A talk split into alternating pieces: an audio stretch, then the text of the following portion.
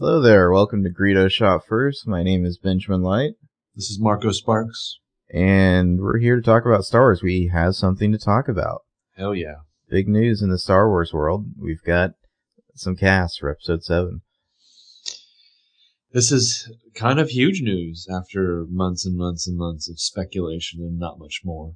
I wish I could say it was fitting that this podcast is happening on May the Fourth, but I've always kind of hated the idea of Star Wars Day being on May Fourth. So Well, explain why though.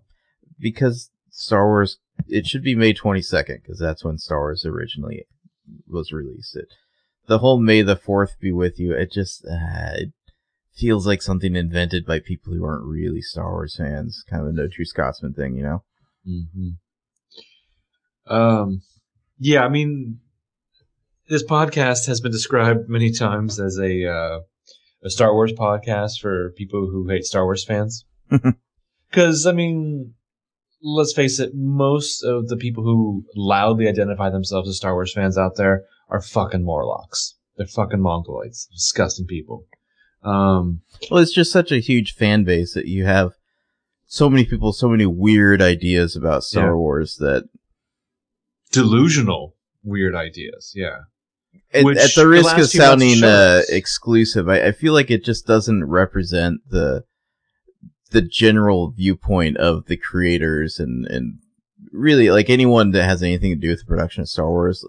Like these people's views are just like weirdly out of whack with like it's like they have their own ideas that they just kind of graft onto the Star Wars template.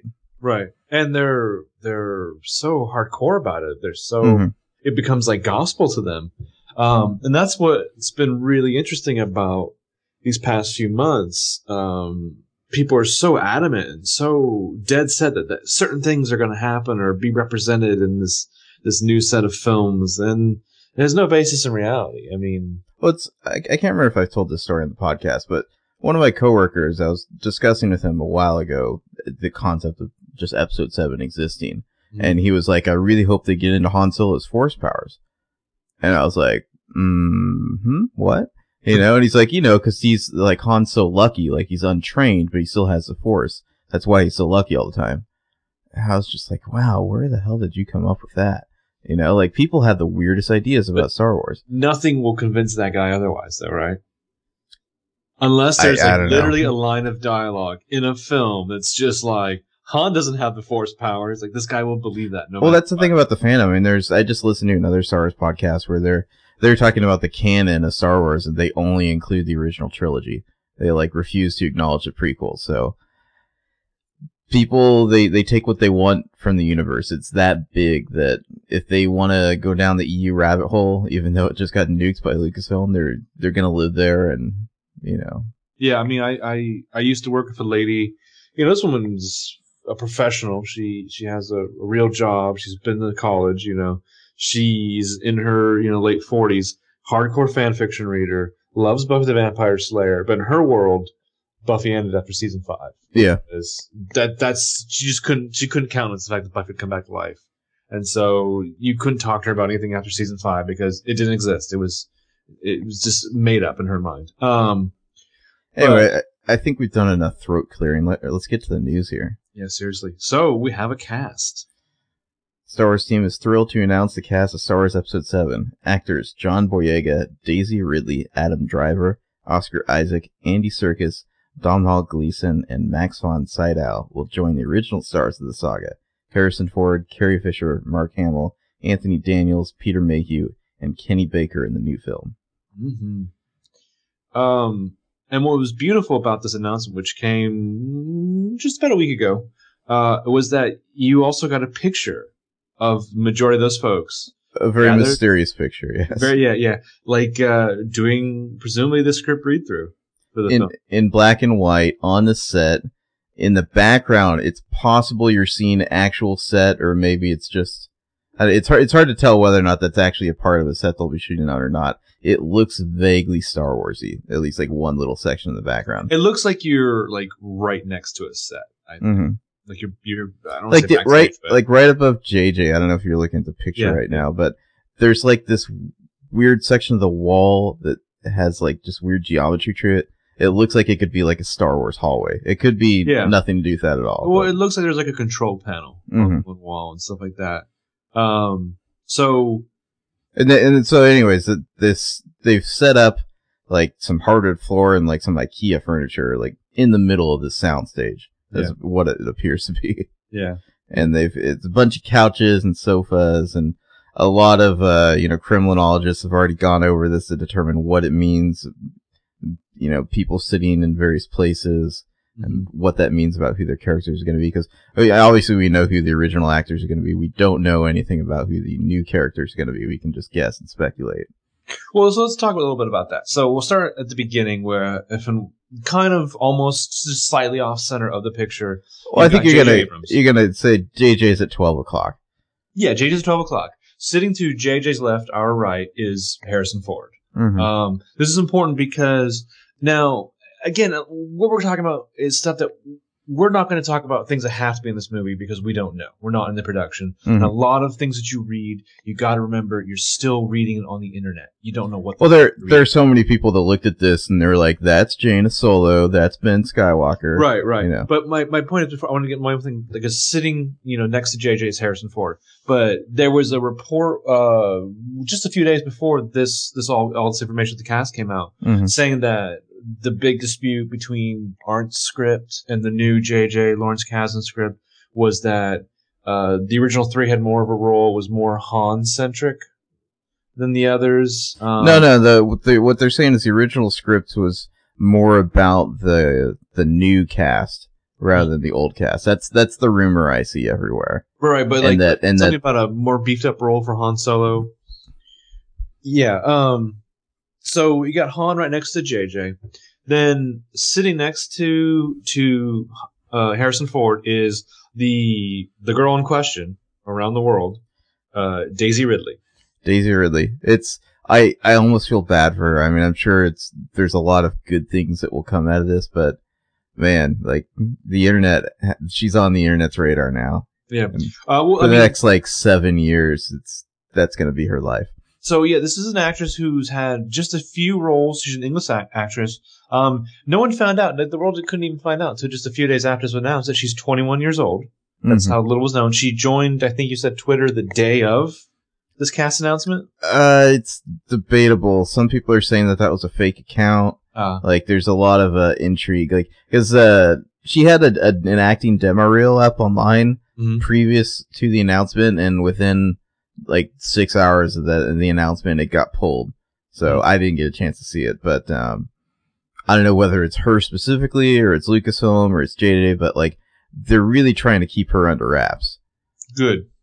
Um, but then you can also go online and find it just about everywhere now. Uh, a short film that she was in that's getting a lot of play just because she's in it and she's the girl in question called Blue Season, directed But by I mean- a guy named Lee Jones. I don't know if you watched that. That was for a uh, like a contest where it's like you have 48 hours to make Right. a movie based on a concept. I mean, it's not. It's not like uh, It's not indicative of her talent. Yeah. yeah. I mean, it's it's very much just like a little experimental like for, for what project. it is, she's okay in the the movie. She, she's yeah. fine. I don't know. I don't know how you could be like blow someone away in that sort of production Right, right. anyway. It it's it's interesting though just to see her in action because there are a few photos of her and Mhm. these photos are I mean some of these are like you know glamour shots some of these are just not I mean this, this is a woman who doesn't have a lot of presence on the internet like Mhm. like the majority of people do not know who she is she was in um uh, a British show called Casualty um yeah, we know very little about her, but like this this short film, it's just you get to see her in action. I mean, it's, like I said, it's not it's not indicative of what you'll see in episode seven, but Well, I, So- I think it would be fair to say that the internet is officially fascinated by the very idea of her. I mean, Yeah. she's she's pretty. She looks a lot like Natalie Portman and young Carrie Fisher. Um, her placement there, she's sitting between Harrison Ford and Carrie Fisher. She's leaning over talking to Carrie Fisher in the picture there. So everyone's immediately like, well, that's the Solo daughter, which Yeah. may be the case. I, I'd say less from the kind of seating arrangement here, but more just the fact that she looks so much like Natalie Portman and Carrie Fisher. It would it would be weird to cast that actress and and not have that link, I guess.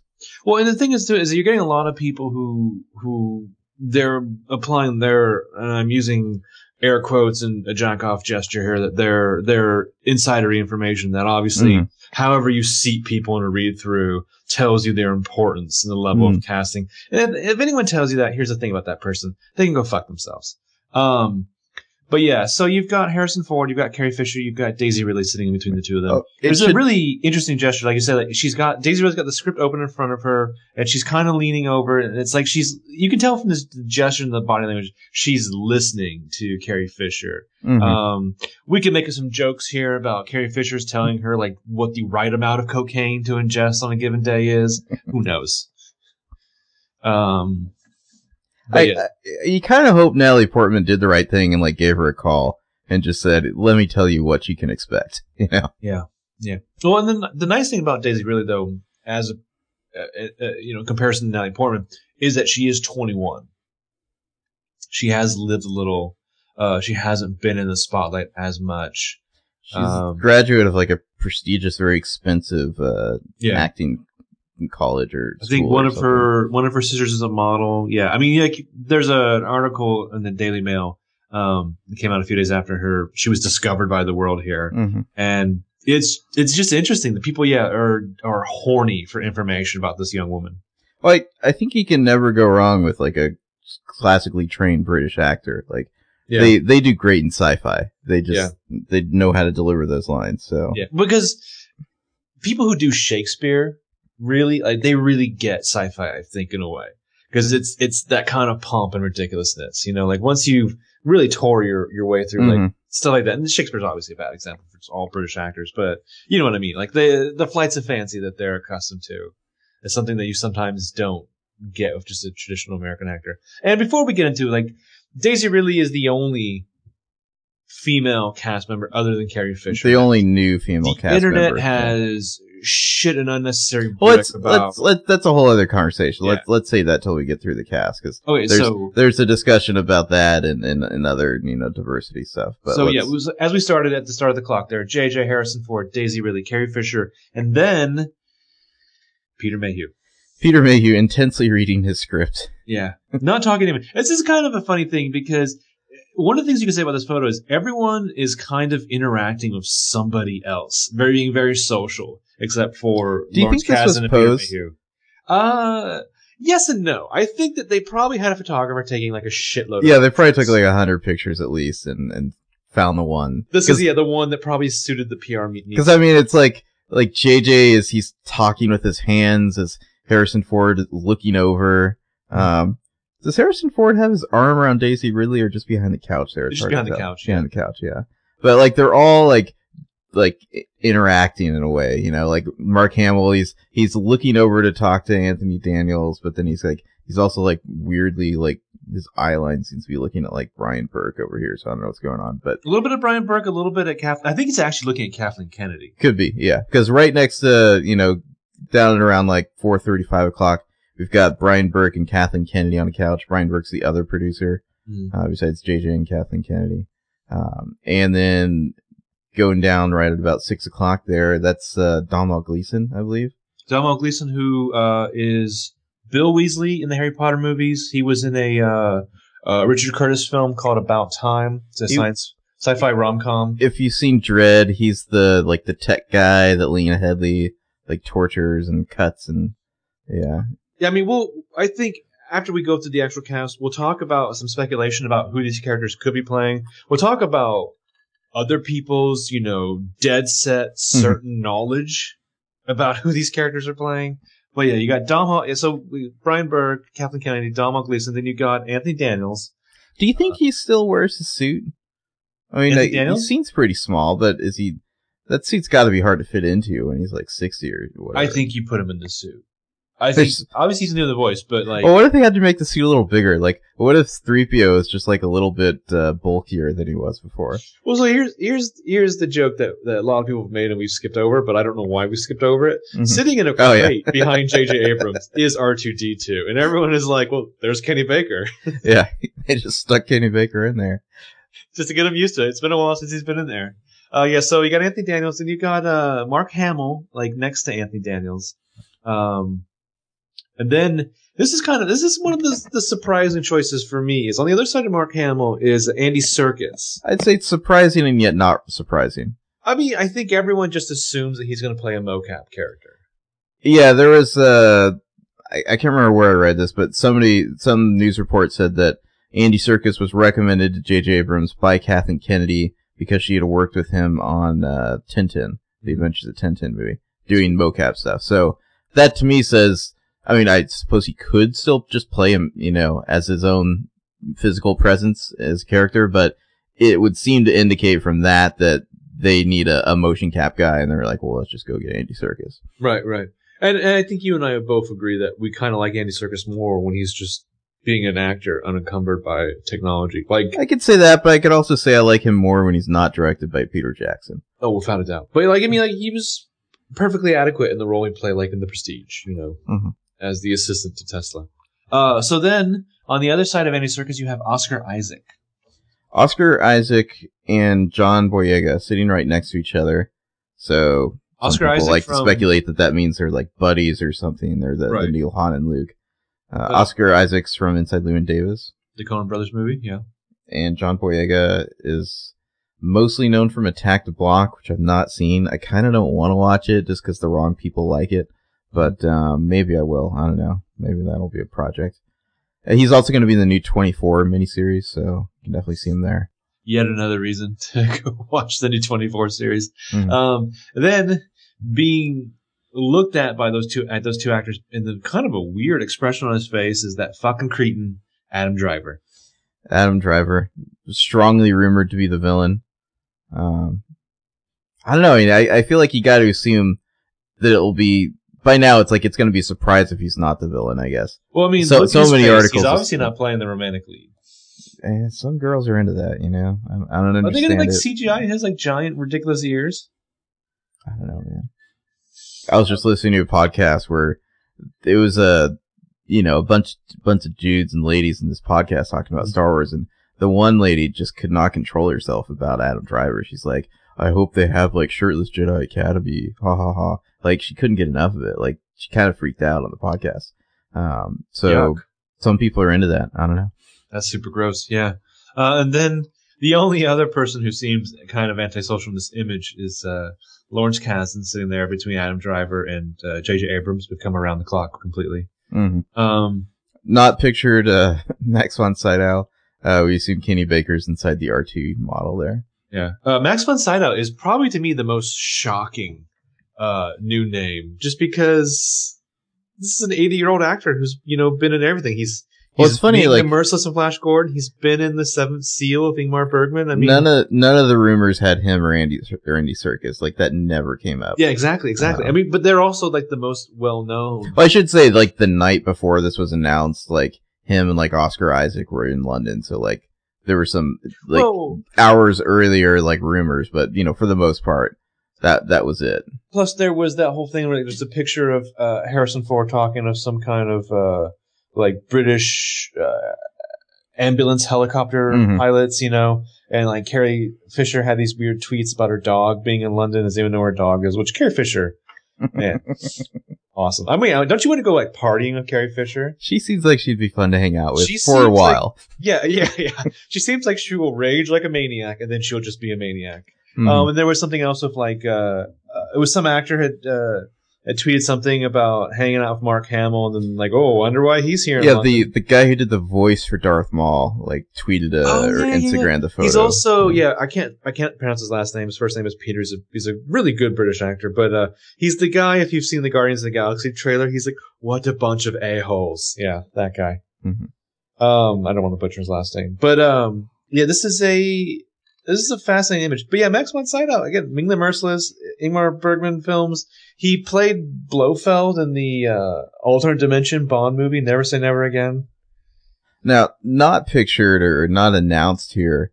Um, there were a lot of rumors about either like a, uh, uh, you know, minority or mixed race character being uh, like a, a woman, like uh, Lupita Nyong'o or uh, someone called Maisie Richardson Sellers, I think was her name, like Hmm. an unknown actor. They were both rumored to be up for parts. Uh, neither of them got it, and a lot of the speculation is that well, if Daisy Ridley is the the solo daughter, they wouldn't have been up for that part, so there must be some other part that has yet to be cast, and and that's kind of semi been leaked to the press that like there are still more uh, casting choices to make. They're not done yet.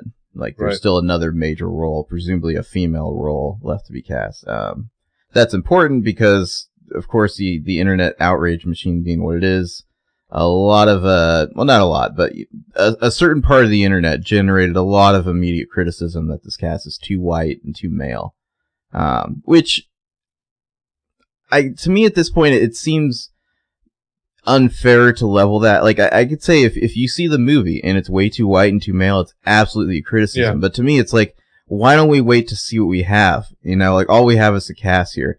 Strong, there's strong rumors that John Boyega and Daisy Ridley are the leads with Right. Oscar Isaac, who's like Cuban Guatemalan. So if those are your three leads, that's not that bad diversity wise. You could do worse. Exactly. Um, exactly. I mean, if the movie comes out and it's a total like male sausage fest, you know, like a bunch of white dudes, that's totally a valid criticism. It just seems to me like let's let's just wait and see, you know.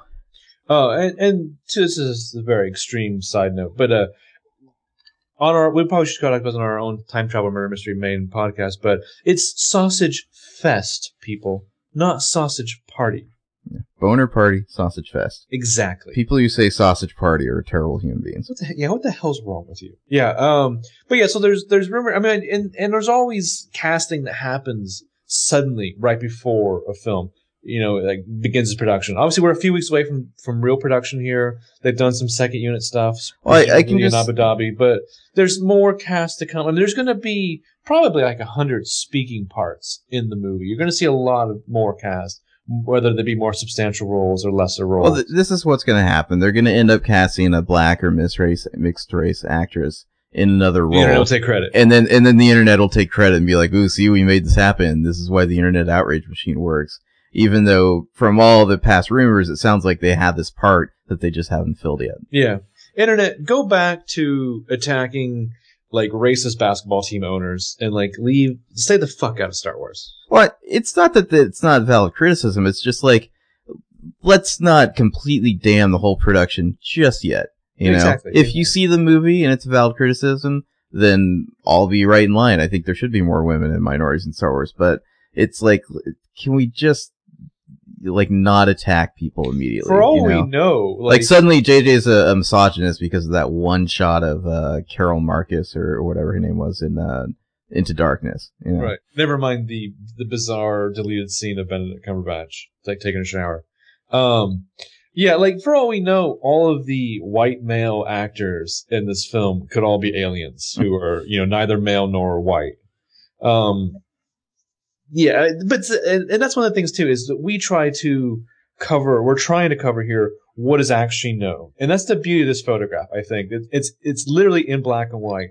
This is what is known. hmm Beyond this photograph and these names, you don't have a fucking clue what's going on. And and I think that's the thing to keep in mind. A lot of people want to tell you what the story will be based on this, and some of it is informed by ridiculous rumors, but you don't know. I mean, there's a lot of talk about Obi Wan's, you know, like black Oh, yeah, that that was the the thing with all the the rumors about uh, Maisie Richardson Sellers or Lupita Nyong'o is that she was she would be Obi Wan's like daughter or granddaughter, um, which sounds like such a weird thing. Um, it's so weird that I'm not willing to totally discount it, just because I don't know who the hell would come up with the idea that like Obi Wan has a mixed race granddaughter.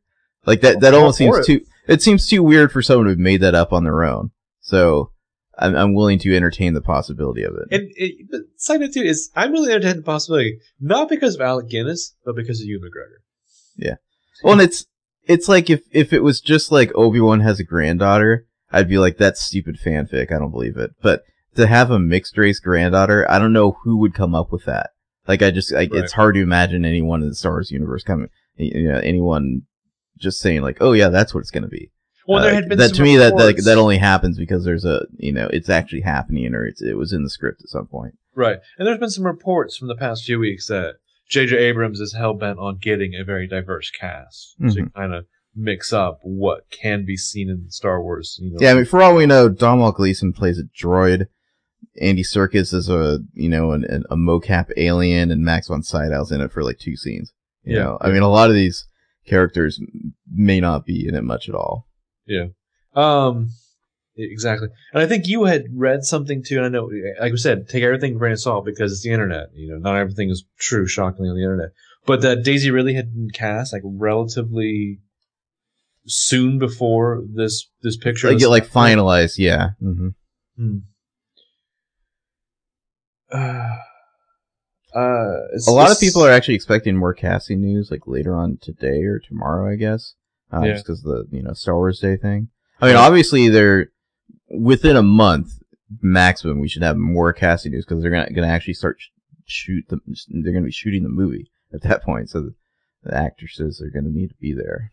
Well, so yeah, beyond further, you know, main cast announcements, the big like milestone to to see next is uh, character names, character descriptions. You know, Mhm. kind of an idea of what the actual story will be. Um, Well, and a lot of that comes down to the whole kind of nuking of the expanded universe that Lucasfilm did like a couple days before this was announced. yeah, we're, yeah, we're moving a little backwards now. So this this came out. This casting announcement came out, if I if I have this correctly, Tuesday, uh, April 29th, right? Yes. So yeah, then about less than a week before that, they announced that basically It was like the Friday before it. right? That the EU, as you knew it, was not necessarily well, it's basically being nuked, but They're- they were going to rebrand it as Star Wars Legends. and then everything's going to be kind of all all the current EU stuff. Basically, the only you know canon, official canon now mm-hmm. is the movies, the Clone Wars TV series. I think just the I don't I don't know if they're including the original like uh the like three minute episodes they did. I'm not sure if those are included or not. Tartakovsky. Yeah. I don't know if those are in it or not, but the Clone Wars TV series is that and the new Rebel series. Right. And and then they also announced three new books that are coming out, so that will be a part of it as well. Uh, but those books appear to all take place during the original trilogy. Um, yeah, it was like there's four books, but you're right. Like three of them. Uh, one is a Tarkin book by James Luceno. Um, the cover is Peter Cushing, you know, like staring out at the reader with like Mhm. Darth Vader in the background. Then a uh, book called Lords of the Sith, which should be interesting. It's got you know Darth Vader foreground of his red lightsaber, the Emperor shooting off some lightning, some Force lightning, and, and some AT-ATs marching around. Then a uh, book called Heir to the Jedi. How would you describe Luke's? This is Luke Skywalker on the cover. How would you describe his look? It looks like um it looks like Return of the Jedi era Luke, but with the uh like costume wise, but the the face of a New Hope Luke, Luke basically before the accident. That that's how I would describe it. He's got a blue lightsaber and presumably both hands. That's what it looks like. Yeah, I mean bl- the blue lightsaber I think is a giveaway to say that this is pre Empire. Right. Um, and then there's a book called A New Dawn, which I believe is something that ties into Rebels. Hmm. I mean, I, I I think that's where these characters on the cover are from. Um, and so it's got like some stormtroopers and like a like a an imperial cruiser. So yeah, I think this is But that show. that's all the new canon, and I think the one of the reasons Lucasfilm announced that is because Chewie's in this new movie, Peter Mayhew, right. and Chewie dies in the EU, Yeah. and I believe he would have died um before the uh, the thirty years later mark that we heard, you know, from the producer a month or two ago. Yeah. So Chewie was supposed to be dead. Obviously, he's going to be in the movie. Therefore, the uh, Vector Prime novel never happened. Therefore, obviously, there's a, a schism in the EU. So they're basically saying all that stuff that came before, we're going to call that Legends now. That was fun. It's still there. You can read it, but there's a new canon.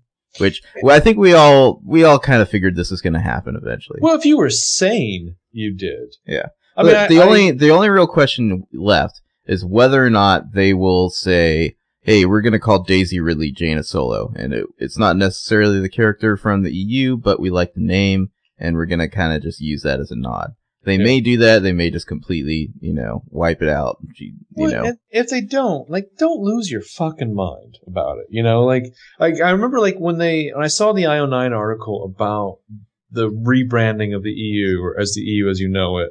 Like one of the first like comments on that post was somebody just being like, "Oh, what the fuck?" Like there's one thing I expected them to do was to protect like the like the sacred nature of the EU. I don't know like why they expected that. Yeah, Like- exactly. George Lucas trampled all over it every chance he got. Exactly. Yeah. I mean, what I what I expect is they've they've talked about how they you know they're they're it's a Star Wars Legends now, but they're not opposed to taking some some stuff from the EU here and there. What Just I like before, yeah. what I think that that's mainly going to be is a lot of the uh like planets and alien races and kind of like how technology works in Star Wars. I, I would assume that a lot of that's going to stick around. You know, various locations that are known. It's just it's rather than having to create that whole cloth all over again. That's the kind of thing I could see them keeping. You know, like the idea that like the Hutts come from uh you know Nar Shaddaa, I think was the, the the planet's name or the moon's name. Like that stuff will probably stick around. Why you know why bother rewriting that unless you really needed to? Well, But- and I think uh, uh, you definitely can see in that regard, like the the debt that the the EU or the the the, the official canon, the Mhm. movies owe the EU. I mean, Timothy Zahn especially, I believe, was the one who coined Kashyyyk and Coruscant. Um, and I, I imagine he, uh, George Lucas was just like, "Oh, good, there's a name for the uh, you know capital city of the republic. Mhm. I don't I don't need to create a different one. I'll just take." Well, it's like, oh yeah, the capital city where the whole surface is covered by city. Like that sounds about right, you know. excellent thank you you know um yeah i mean but I, I yeah the people who like peter mayhew wants to come back so obviously these movies have to be set during a certain point because the moon gets dropped on his ass Mhm. grow up you know like you're probably not going to see thrawn in these movies i mean i know some people want Probably not. I mean, if they did though, it would wouldn't be the same. exactly They, what they would be doing is saying, hey, like we just like the idea of Thrawn as a character, so divorce that from the plotline he came from originally, and we might just have like a an evil admiral who's blue. Right.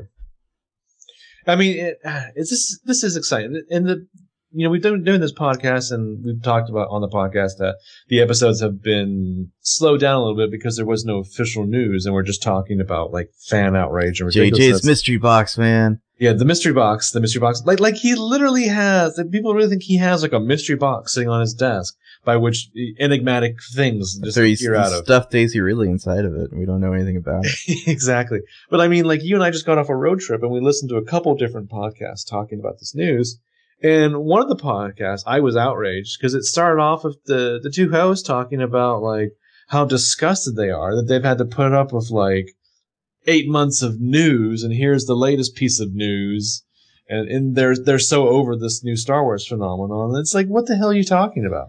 This is Yeah. the only real thing. Fuck those guys. Exactly. Fuck them, and fuck everything related to Grantland, basically. Yeah, this Uh, is the only real news. It's the first real news we've had since like, um, well, I mean, I guess the EU kind of counts, you know, the a couple days earlier, but Right. other than that, we got that brief description of the the you know familiar faces and new leads, Mhm. and then before that, it was like when they announced the new writing team. Before that, it was when JJ was hired. Like that's it. Like there's Yeah. been almost no news at all, official news. There's been plenty of rumors, um, but it was mostly like so and so read for a part, or like so and so so and so had a meeting with the bad robot, so maybe that means they're going to be in the movie, that sort of thing. Yeah, all speculation, and and you don't know. And Bad Robot's a busy corporate or big company, so you don't know what they're what they're working on. Like, Jay's got a mm. lot of irons in the fire. But like I think we were talking about too, because we've been you know just offline tracking this.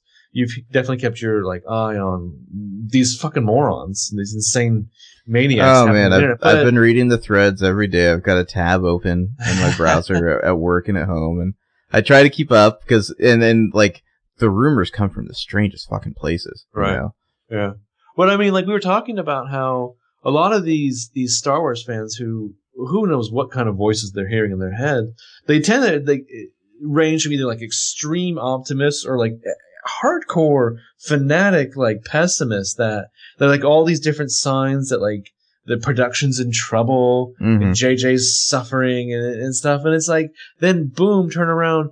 Here's your, your fucking cast announcement. And things look like they're full steam On it- ahead on a right path. And it was kind of what we always thought it would be was that they were waiting till they had most, if not all, the cast ready to go, and then they would announce it all at once with a some sort of you know, it wasn't an event, but it was definitely like a, a targeted press release. Oh, it's an event. I mean, like it, this Oh, is I- I don't mean literally in the- press conference or Yeah, anything. Yeah, that's what I mean. I don't mean literally in the sense that they like held a a gathering for the press, but Right. um, yeah, they they packaged it all up, and and here you go.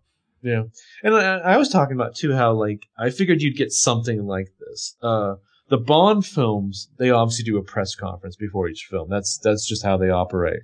Um, but this is not J.J. Abrams' style. You know, like this is right up his alley. Like cast announcement, a photograph. It's, He's it's in just- black and white. You discern whatever you want to discern from it, but these are the facts. JJ is just one of those really horrible human beings who doesn't want you to know everything about the movie before you see it. Apparently, some people on the internet hate him for that, and which I find strange. Like some of the fans are just like, "You fucking owe us, JJ. You better start talking." And it's like, why? Just just chill out. You know, you don't you don't you don't really like. Soon enough, you're gonna be going to the store. You pick up the CD, and it says Qui Gon's Noble End on the back, and you're like, "Well, shit." so chill out. Even though you saw that coming. I mean, I, yeah. But I yeah, mean, here's the, Here's the, what the thing about the you. the surprising thing about the new episode seven of Beale, they don't kill off either Han or Luke at like the end of Act Two. Yeah, yeah. But here's what J.J. Abrams owes you, like average, you know, Star Wars fan. On December whatever of 2015, he owes you a good mon- a good movie that you paid your money for. Yeah, That's it. That's the contract he signed with you. Now let the man do his fucking job. and don't worry, soon enough we'll start getting various set rumor reports. Those will be fun. There'll be. I mean, oh, we forgot. Uh, there was the whole shot of like an uh, what looked like it might be an AT-AT foot. Right. Um, that that entertained Star Wars rumors for like a a week or so, just parsing because it was supposedly being shot in like Morocco or Abu Dhabi or somewhere, Right. where there's just like people moving a a AT-AT foot like outdoors. Um, and people speculate on what that means. Are they shooting a teaser? What are they doing? Maybe it's just second unit. I hope that that I hope that that was the mystery box. I hope that some some disinformation squad just went and filmed that or released that picture. Just So it's a, it was a literal mystery box with like poor Daisy Ridley and Domhnall Gleeson and John Boyega like rolling around inside of it yep, as yep, they roll it. yep, yep, yep.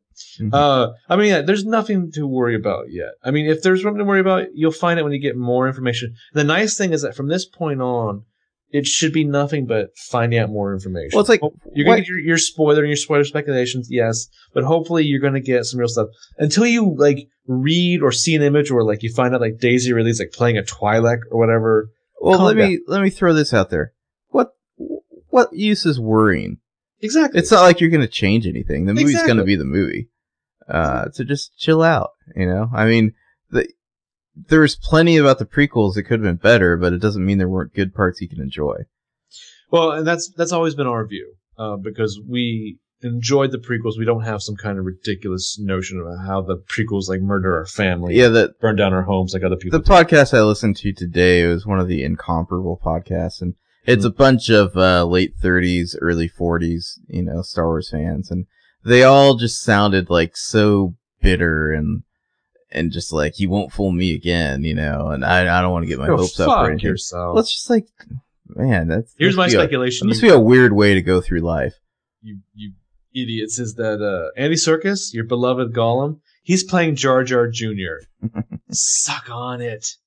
Yeah, I could there be things that I don't like about this this new film? Sure. I don't know. I'm I'm excited. I'm nothing but excited about what's to come.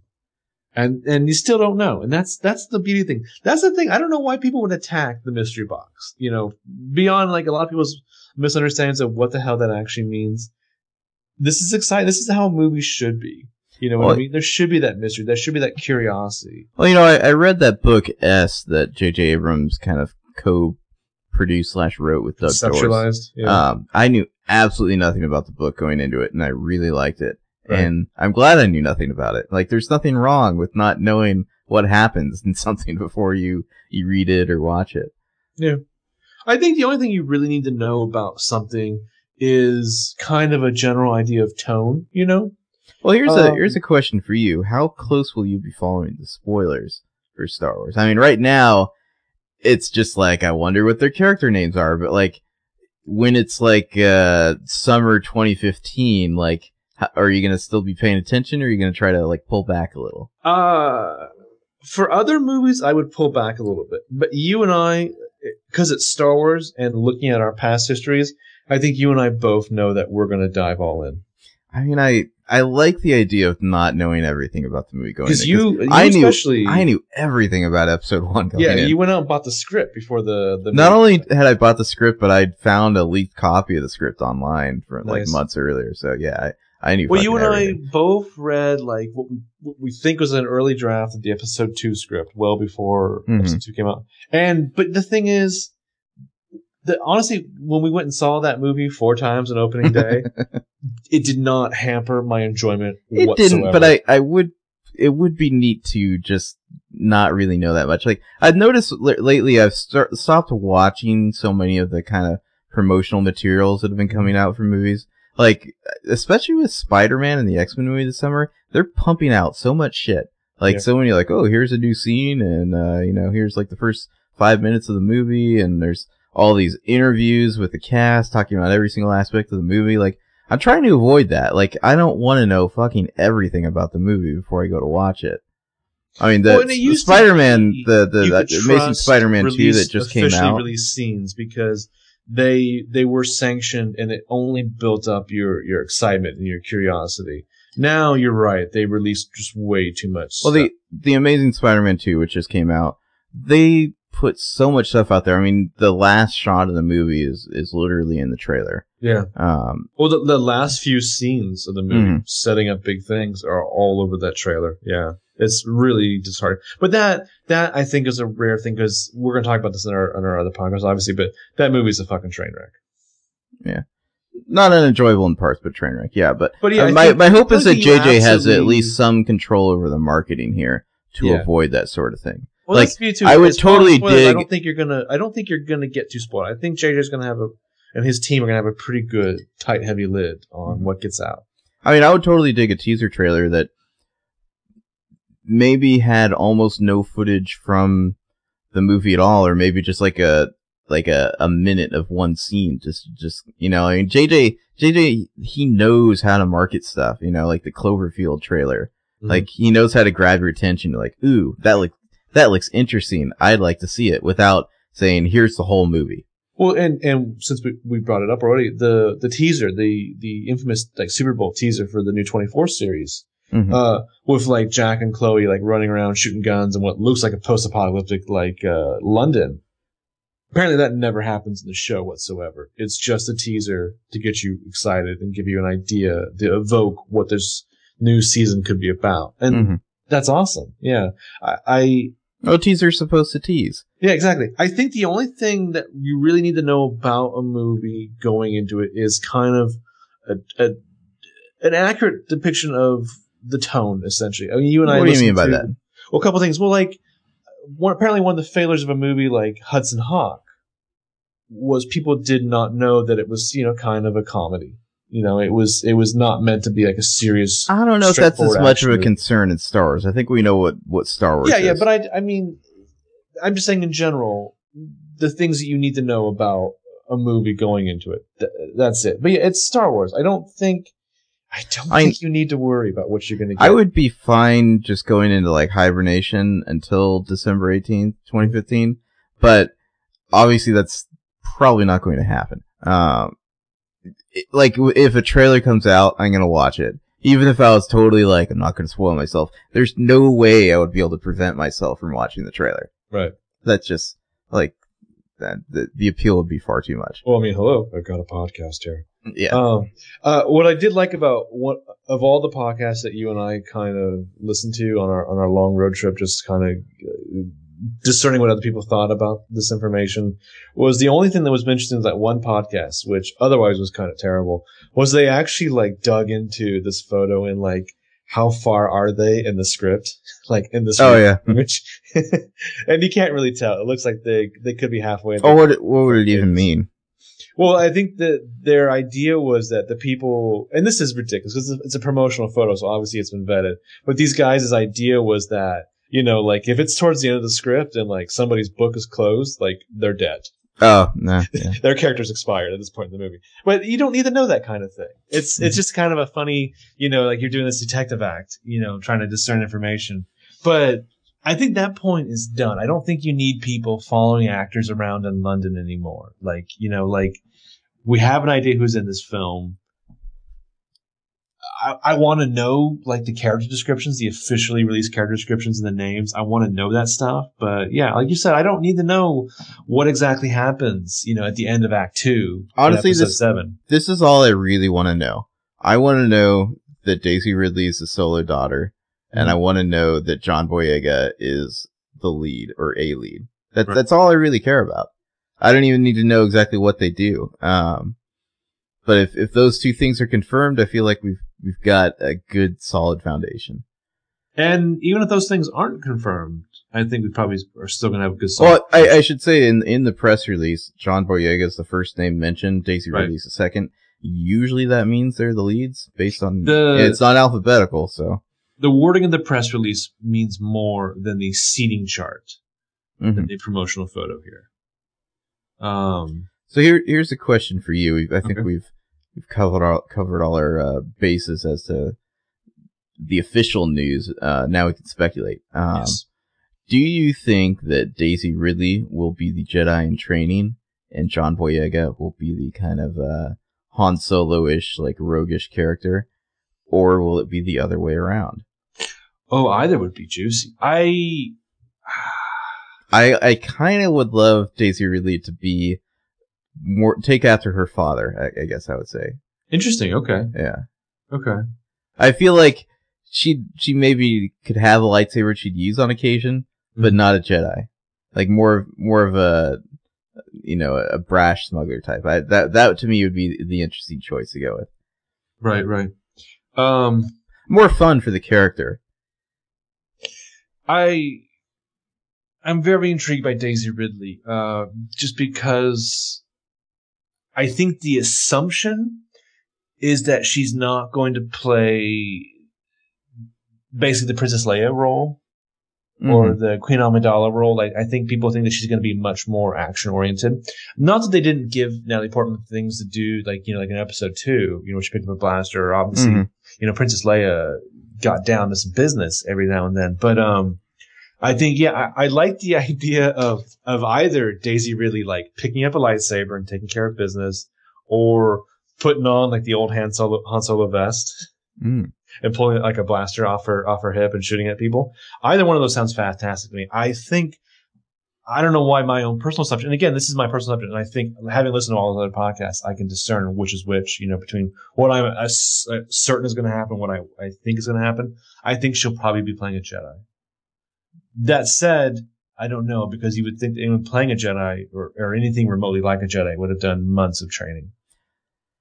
Uh, she was that that one article about her did mention that she was doing training, so I don't know. Who knows what that means exactly? Sure. Um, another possibility. This was brought up in one of the podcasts we listened to. Is the kind of the EU idea of like what Luke Skywalker's up to post Jedi was like rebuilding the Jedi Order. Mhm. Uh, and this particular podcaster, although we talked far too much about it, did have the interesting idea that like he he kind of disagreed with that direction for Luke and thought Luke would just become either become a hermit or just go back to Tatooine or something like that. He wouldn't that he wouldn't want to repeat the mistakes that the Jedi had made in the past by just reforming the Order again. Right. Because obviously the Order we saw in the prequel trilogy wasn't the greatest uh, bureaucracy there. Yeah, and and I, I think we've heard a lot of people speculate or talk about how their fantasy is to have it be some kind of like unforgiven thing where Oh yeah. Luke is basically like Clint Eastwood. People have to come and beg him to like pick up the lightsaber again and go back to work. Um, But I, I could totally see it if like Luke just had like one apprentice, like John Boyega or something. It was just Right. like his his personal apprentice, and and that was it. Like, and that he wasn't trying to go restart a whole Jedi Order. well, a lot of people think that, and it's understandable this that you know like uh, Max von I will be a Sith character just because he He could be like a an admiral or or something. He, could just be like you know Luke's neighbor on. But here's a Tatooine for all question: like, is is Leia like running the show? Is she like the the chancellor or you know Everyone assumes Prime so, Minister and or whatever. it- partly because of the EU, but partly, it's not an unfair assumption just because of the fact that she was, you know, leadership of some sort. To, Um, to me the only problem with that is that like it it feels like her character would be too removed from the action in that role. right? I mean, we've we've we listened to that one podcast where somebody was talking about the idea that Han Solo might be like a deadbeat dad. He's like he hasn't even seen his kids. Like, Well, to me, this was one of the issues they ran into with the EU, or not the EU, the prequel trilogy, Mhm. was that a lot of their characters are like, like Padme is like a senator, you know, or, Right. uh, like too, too removed from the action. I mean, they, they did what they could to get them into the action, but there was all this like formality and, uh, obligations and responsibilities that you didn't have with like Luke and Han, who were just like a couple of bros. part of me, uh, and it's the part of me who's who's doing this podcast, wants this to be like every one of these very vocal Star Wars fans like worst fears, like the perfect storm of the worst fears. I want this to be like I want the opening scene of the movie, like right after the opening crawl, to be like an alien race that's nothing but lens flares having a meeting with Andy Serkis as Jar Jar Jr. Well, I mean, that was always my my main criticism of the prequel trilogy, overriding any other minor ones, was that I'm not sure it needed to exist because the story is more interesting Yes as no. as a backstory. Like like seeing it all play out. I don't know prequel. Just it, and I don't mean th- th- this prequel, but any prequel. Uh-huh. It's it's not as interesting when you know the outcome. sometimes I, I and it could be done wrong, but I think sometimes the how is a very juicy mystery. Because I that just feel like the the idea of, the who and the episode seven is so much more exciting because we have no idea what it's about, and it can go anywhere. It's it's not like it can go everywhere, but a- as long as it circles around and hits these points, like it can do anything. Yeah, yeah. I mean, I think there were flaws. I mean, we you go back and listen to our previous episodes. We enjoy the prequels quite a bit. They are not without flaws, and I mean, going into the prequels, I was super excited because I think the how gives you a lot of options if you have something up your sleeve. I mean, we'll talk in our various podcasts about how much we love Lost, and that was a show that you know halfway through its run it told you the end game of the certain storylines and then lets you figure out how you got there. And it was incredibly interesting, I thought. Um, IO9 has something, it's just somebody's speculation. It's based on nothing in reality. And it's stupid that the title of the movie will be The Order of the Jedi, which I cannot think of a less interesting title. Ah, that just doesn't sound right at all. Especially exactly. Episode six, Return of the Jedi, episode seven, The Order of the Jedi. Yeah. It just I don't buy that one bit. I I think the title. Well, it depends because it's not Lucas making the title anymore. But I've always felt like the titles were intentionally campy. Like I know people They're hated campy. Attack of the Clones. You know. there can be, but they for the first six movies, they they they repeat themselves. They follow those same beats. The Phantom Menace and A New Hope. You know, you can see Well, not even. the way they're setting up Attack of the Clones and The Empire Strikes Back. You can see the the same movements there. Well, not even that, but just the the general vibe that it's they're very literal. Yeah, yeah. Um, it's I- old I've always serialized. it's old Flash Gordon titles. I've always secretly felt that uh, Lucas's titles were some sort of like meta reference at the same time. I, I, that that's all my that's my personal opinion. I feel like he's making subtle meta references with each of his uh, titles. like the Phantom Menace, meaning that uh, like what exactly? I mean, like how, how do you mean? Or give an example. Uh, Revenge of the Sith, for instance, was like him taking revenge. You know. oh, I Um, mean that that that's also maybe, but it's also it's a nice play on the original title for Return of the Jedi. It's also kind of evoking. Mhm. It's well, the, the Phantom side Menace, the Phantom Menace is kind of the the menace of Star Wars itself. Mhm. You know, it it had been a Phantom for so long, and now it's back. Hmm. Mm, Perhaps. I mean, that's that's the nice thing about it is that you could have that reading. Um, Yeah, I mean, I, it's probably not correct, but I I always wondered about the way he titled stuff, especially Attack of the Clones. It just I always felt like Attack of the Clones was like some sort of weird dig. It's like a what you call a subtweet, you know. Mm, mm. Um, here's a quote from Domhnall Gleeson about the table read. Uh, I don't want to say too much about it because I'm terrified I will accidentally give the entire story away. But obviously, I'm extremely excited about it. We had the read through, and it was incredible. Sitting in the room with all those unbelievably talented actors. I mean, that's the kind of quotes you're going to get for a while. Well, you can't see it, but JJ has like a gun behind his back there, and Yeah. if anyone talks, he just shoots you. And then also, on the other hand, there's a button Hides your body in the mystery the, box. Uh, the trap door underneath all these people. hmm But yeah, there's this one photo here that you can catch on IO9 where it's all the speculation of like the uh like the football thing where like they ri- wrote like like Oh, titles and arrows yeah, yeah. and stuff over which every every character like this the solo family this guy's obviously the bad guy here's the anti-hero here's the good guys yeah we don't know what we're dealing with Well. I, I'll go ahead and speculate. I think Daisy Ridley's a solo. I think John Boyega is like a Jedi in training. I think uh, Oscar Isaac is. He just feels like a like a smuggler or something. I don't know. Could oh be yeah, if you're looking at the pictures and the, the headshots, Daisy Ridley seems to evoke like the same kind of Princess Leia vibe. Uh, John Boyega kind of strikes me as like like a, like a a younger Mark Hamill in a way, and yeah, Oscar Isaacs looks like he could be trying to evoke like a young Han Solo. I don't think it'll be that literal, like a, a reinterpretation of all those same tropes, but it's easy to see that regard. I mean, at the same time, Dom Domhnall Gleeson. I mean, if you were to tell me that Dom Domhnall Gleeson was replacing Anthony Daniels, I'd believe that. I would totally believe it. Yeah, Yeah. that he was a droid. I mean, if like Max von Sydow is supposed to like take the place of like your emperor type character, sure. I do wonder, Andy Serkis, if he's a mocap character, will the whole thing be motion capture, or will it just like replace his head? That's a good question. Who knows? And, and are they inventing a new alien race, or will he be filling in? Yeah.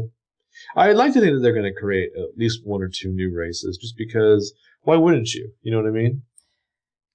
Yeah, but it's like I don't know. There's there's good and bad new alien races. Sometimes they just look like this weird hodgepodge, and you're like, "What the fuck is that?" You know? But I mean, like, if you if you were the director, the writer, director, the creator behind like a new Star Wars movie, like there are some things that you just want to evoke. You just want to you want to play What? the established universe a little bit, but don't you want to like make your mark and create like just like a new ridiculous alien race just because you can? I would tell my designers like, "Don't worry about realism here. Make something iconic."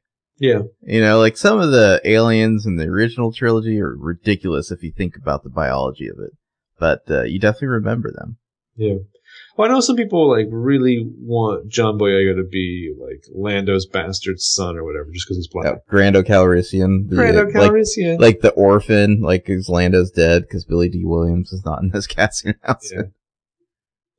Uh, yeah, I, I don't think so. Especially not like I. I should mention there have been rumors, totally unconfirmed, of course, that Adam Driver and John Boyega have been training for a while in fencing, Hmm.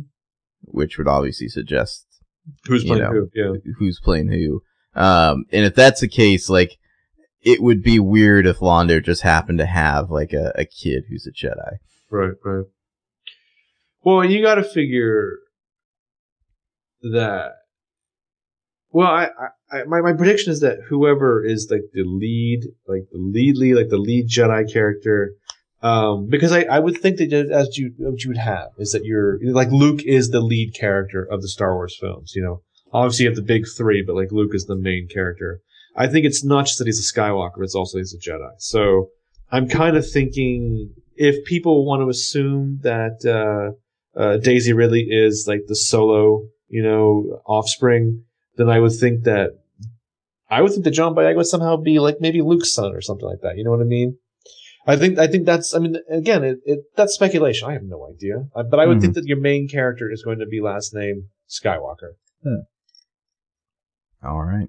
Um, but oh, this have you have you heard, seen anything about the red wig rumor?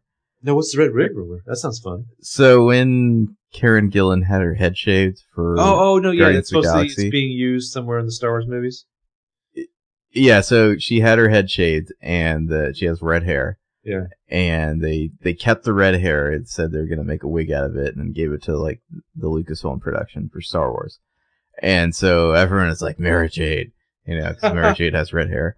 Um, so who knows? Like, I'm sure the I'll be watching for that through the entire episode seven when it airs. I'll be, you know, when it when it comes in the theaters, just looking to see if anyone has red hair.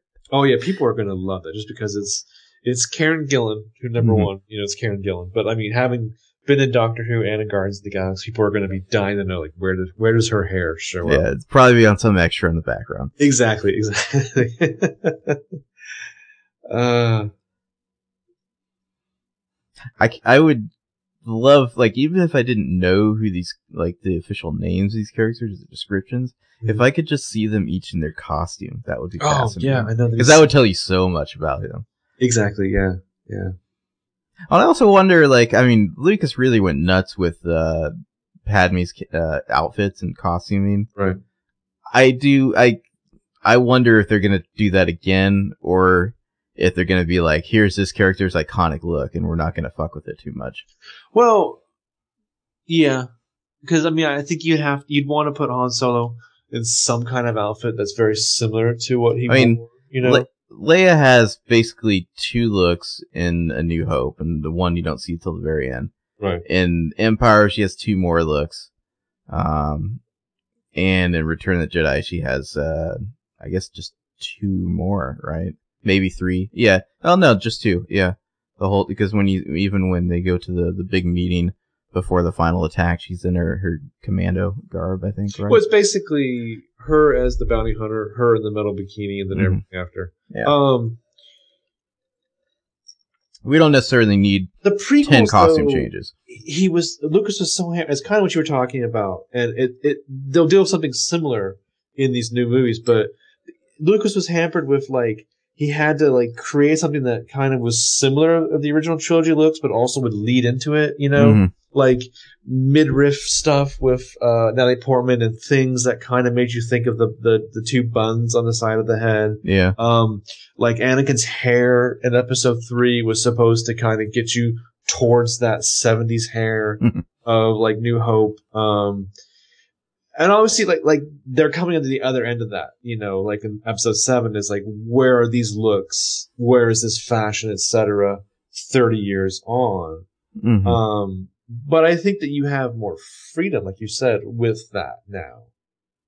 You get you get to move it forward. You don't have Yeah. to take it to the end point of this fashion is clearly leading to there. You're saying that it started here and it's going there. But I totally wouldn't be Um, surprised if like John Boyega has one costume or Oscar Isaac has one look, you know. yeah. The one thing that, that you had read somewhere that we haven't talked about yet was the uh, the Millennium Falcon.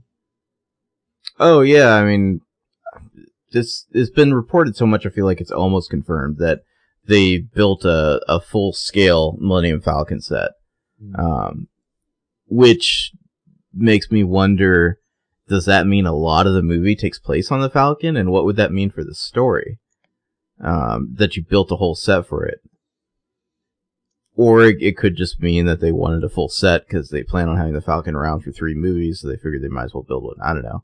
Yeah. Um, but that, I don't know. That that to me is interesting. It's like, well, how many scenes do they have planned on the Falcon? Well, you have to be careful because it's been reported so many times that it feels like it's gospel. Like, be Mhm. careful with that. Uh, not just you, but I mean, like everyone. You're reading this stuff, you know. Mm-hmm. Like, again, this photograph and these actors' names are what we know, and it, the, the speculation is exciting. The problem is, uh, as we've done our research, Well, you can't get too- fandom, You can't get too attached to your own idea that when exactly. it's that when whatever it, like if, if they say Daisy Ridley is like an orphan, you Mhm. can't be like fuck this bullshit. You know, like Right. she's supposed to be chained to Solo. Right. Yeah, if she's not actually like a solo offspring whatsoever, get over it. Like Mhm. whatever they're gonna do could be interesting. Um, but yeah, I think I think we're assuming that John Boyega and Daisy Ridley are the eponymous Rachel and Thomas. Maybe I don't Uh-huh. know.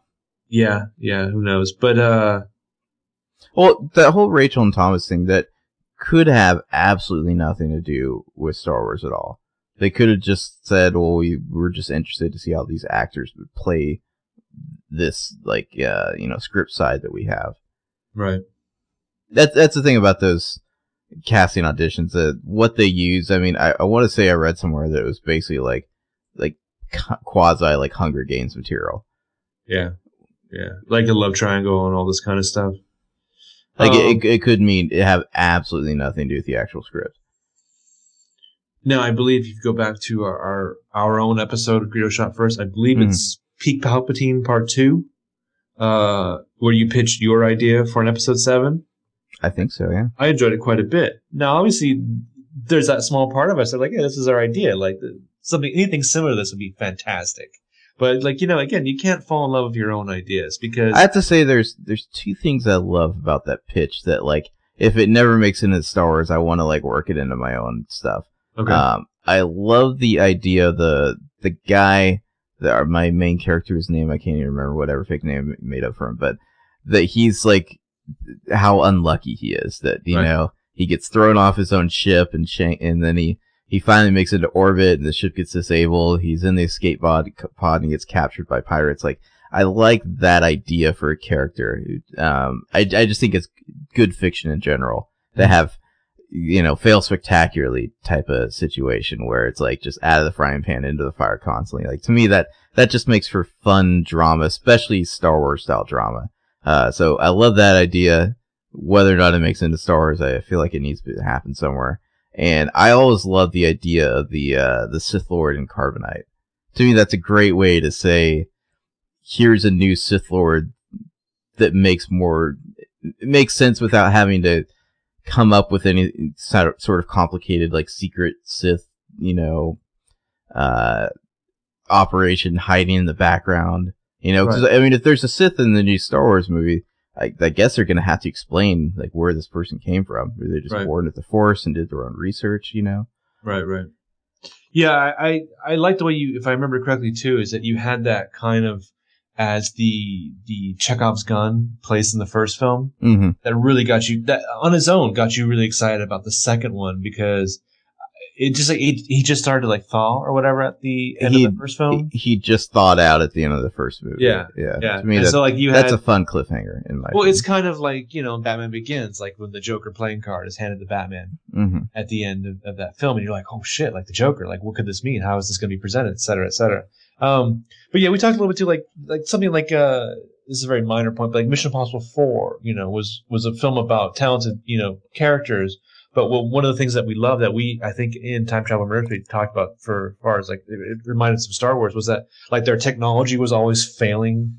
Well, this is uh, they never they never survive or they never like none of their their missions or plans went as they had planned. They always went wrong and Well- that's the kind of thing like you said about star wars it fails spectacularly Well, this is a, a known writing trope. Certain screenwriting books talk about this. The idea is you want your character to fail spectacularly. If you go watch uh, Raiders of the Lost Ark, Indy fails over and over and Yeah. over again until the very end of the movie, and that's part of what makes like it. It's really good, especially for kind of adventure stories, to have this just constant like it's half success, you know, like moving you on to the next scene. You know that didn't work out, so we're gonna try this now. well it, it's how it has to be Mm-hmm. because otherwise your movie would be over in act one Yeah, exactly.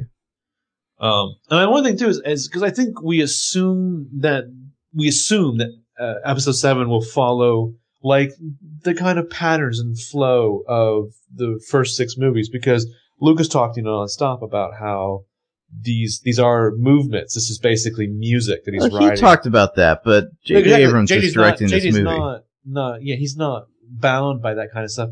But we talked about how we kind of hope that it does do follow some of those same lines. Um, but we don't know. One of the things that was interesting in the podcast I was listening to today was the one guy was he was cautiously optimistic, but he was he really hoped that there wouldn't be the the obligatory like oh it's Han Solo on screen like applause beat. Right, um, right. l- like you don't want to over fan service and and put too much nostalgia in there. Well, and like look at like uh like Veronica Mars. That movie is nothing but fan service. hmm And Like- and I think the, like they're saying like you get one i have a bad feeling about this like Right. you can't do more than one and preferably the character who says that gets shot before he completes the line And I think the nice thing about it, just having listened to various uh, like commentaries and interviews of, J.J. Abrams, is I think that he, as a student of these kind of things, he'll probably get that.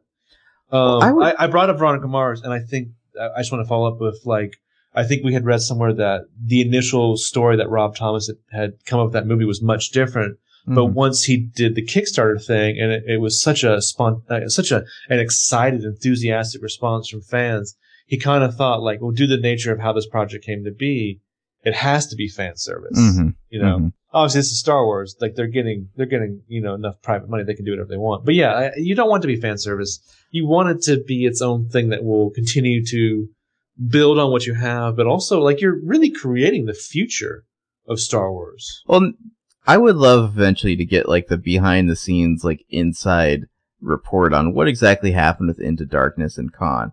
Mm-hmm. Because I I could be completely wrong, but I've always suspected that that was not JJ's idea to do Khan. Oh, I would I would think so. It it always like I remember back right after they made the first Star Trek, I'm gonna like the next one's gonna have Khan in it. Like no matter what, it's gonna have Right. Khan in it. There's no way they're gonna like not use that character. And I wouldn't be surprised if the studio is like, yeah, we're doing Khan, find a way to make it work. Well, in in the interviews with J.J. Abrams, he talked about how like they didn't want to be handcuffed to stuff from the original trilogy. Well, that was the whole point of the first movie was to not Right. be handcuffed. Yeah, yeah, exactly. Um, was, and that was that was. I mean, Into Darkness, and I think at some point you and I will probably rewatch Into Darkness for the podcast Mm-hmm. because we have we have similar but also very differing ideas on that movie. I think it's a fun, interesting, exciting movie. I don't think it's a very much of a Star Trek movie, and the reason I bring that up here is just because J.J. Abrams had always said that like, Star Trek was never his thing. You know, Star Wars was. Star Wars was exactly yeah. So that's why this him doing this Star Wars movie is almost like finally like somebody's like achieved their dare I say like destiny. Yeah. Yeah, I mean, obviously Star Wars is a huge influence on And JJ. there's there He's are a big fan are, of Star Wars. There are a lot of sequences both in his original Star Trek movie and Into Darkness that felt like uh, rehearsals for like a, like a Star Wars thing. Mm-hmm, mm-hmm. Um, a lot of like uh, Kirk encounters a monster. you Yeah, know, that- that one monster, really like, stood like out in my mind. Monster like shows up and like eats that monster, and you know it it felt very much like stuff you saw like in Phantom Menace. You Mhm. know, like the chase sequence on on on Kronos. You know, like in Into Darkness. Um, so I don't, I don't, I Do you think all the original cast is going to stick around beyond episode 7? I wouldn't think all three of them. Well, don't forget like Chewie and, and Anthony Daniels. and this is gonna be tricky though, because like how much, presumably you want like your three new actors, possibly your your John Boyega, your Daisy Ridley, your Oscar Isaac. You want them to take center stage, you know, for at least two thirds of this new trilogy, right? You would think so, yeah. I mean, that's the the rumor is that this first movie will be more of a mix of the old and new, and then the next movies will be more of the new. I mean, what I would do if I were to do these movies, and I, I, we probably talked about shades of this on the podcast already, but like they want to do these spin-off movies too, right? What I would do would be something like, uh, you know, Han has a pretty sizable role in episode seven, but maybe dies at the end of it. Something that Han says, does, brings up whatever, kind of then leads you into like your young Han Solo spin-off movie Uh, I just think that's a bad idea. um then like if you have to do like a Boba Fett movie, like I don't think you necessarily need to do like direct spin-offs, but do something that kind of sets up for them at least tonally or you know Well, it's, it's interesting we've heard nothing about these spin-offs recently. I kind of wonder if they're having trouble coming up with good concepts. Because, in my opinion, a young Han Solo movie would just be dumb. Well, so okay, let's talk about real quick, uh, just in a very minor sense. Because I know we'll probably talk about this more in our main podcast. But Amazing Spider-Man two and like the the spin-offs from that, like the Sinister Six spin-off, which that like a Venom spin-off. You know, we talked about, and I did thankfully see something from Avi Arad where he talks about how these movies do not exist without Spider-Man. Like you can't just go have a Sinister Six like spin-off happen a year from now because you absolutely need more setup of Spider-Man. Like you potentially need Spider-Man in these movies. Um, uh, during the production, because obviously I mean Spider-Man 2, like that, that movie's a mess. Like it's like three or four different movies all crammed into one. I guess I saw something with Dane DeHaan where he talked about like on the set, nobody was talking about Sinister Six until the very Mhm. end. and then they were like, then some some genius had the bright idea of doing a Sinister Six movie, and thus you had that scene written in where the mysterious man in shadows, you know, goes off into. Yeah, who was that guy? He's the guy from the end of the first Amazing Spider-Man movie. But who is he? Uh, Mr. Fiers, I don't know who he is. I- he's in the comics. I don't know. Um, but I think hopefully somebody in Disney, in Lucasfilm, you know, Kathleen Kennedy, J.J. Abrams, hopefully somebody is saying like, let's do episode seven.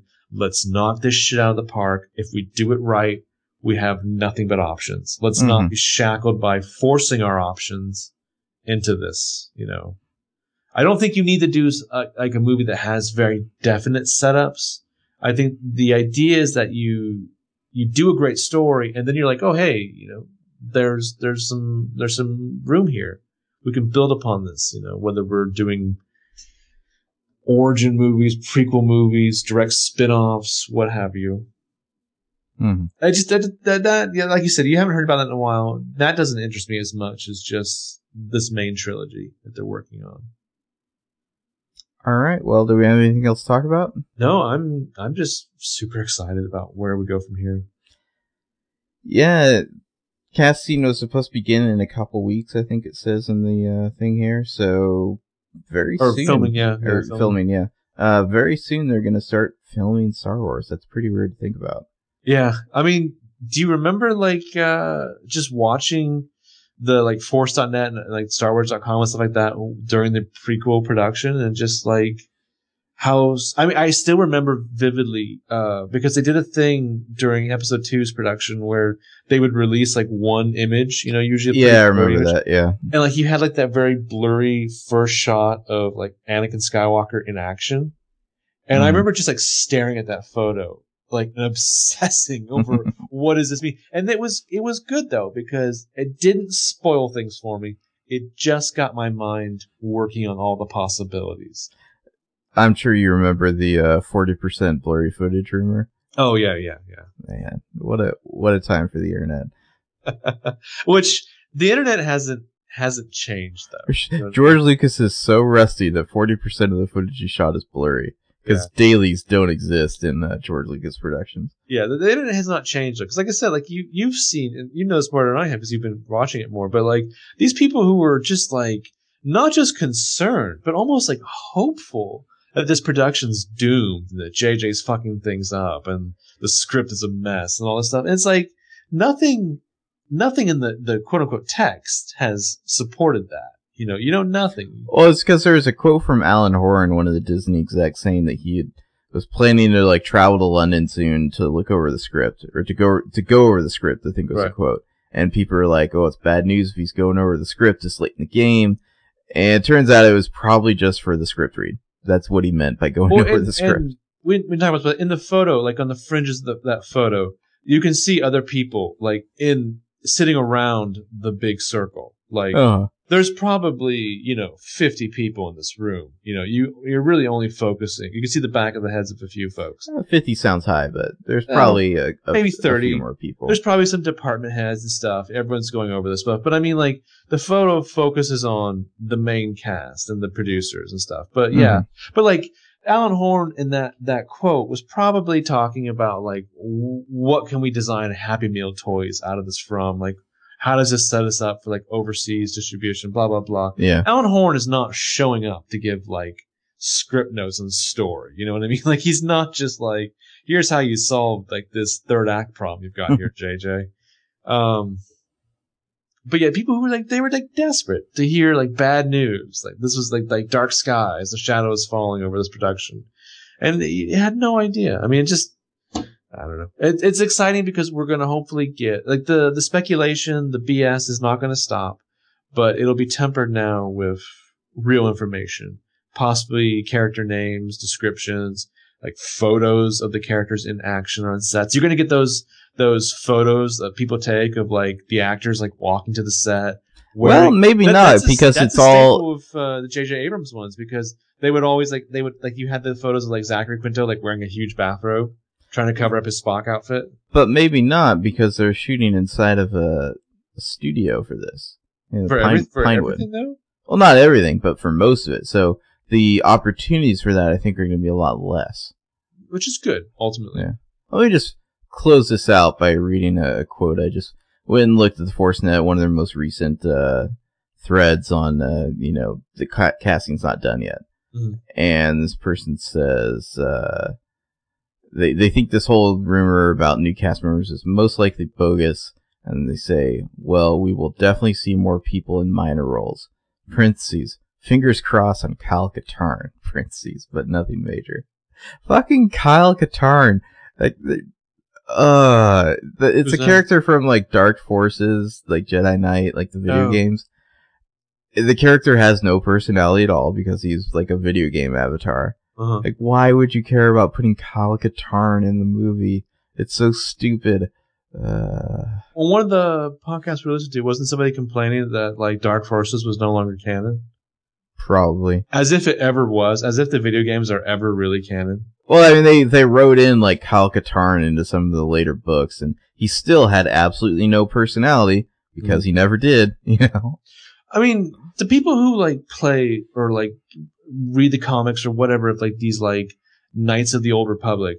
I mean, do, are they? Do they really care? I mean, like this is like official canon. I can understand that, like in your own little tiny pocket of Star Wars EU stuff, you want like your your Knights of the Old Republic comic to stay in continuity with each other. But I mean, like, are these people like really like thinking about how? Uh, I'm I'm pulling out the few names I know, like how Darth Bane ties into Luke Skywalker and stuff like that. They have their own canon. They've, they've crawled up their own assholes and shut the door behind them, so. I mean, I would not be shocked if just for fun in a future episode of this podcast, we kind of delve into a little bit more of the EU just because it's ridiculous. Um, and that's always been my thing is like, I, I started reading the Timothy Zahn books, you know, when they first came out and I enjoyed them immensely because it was new Star Wars stuff. But like, my thing has always been a lot of the EU is, is crap. it's just total unbelievable crap. Yeah. I mean, it's like it's not a great big loss that it's now being deemed legends. Um, yeah. Anyway, we're we're rounding at the end here because we're just excited. hmm All right. Well, uh, we'll be back. Um, I think our plan is to do it again in a month, unless obviously there's more major news, and we may do it sooner. Yeah, But uh, may the fourth be with you. Always.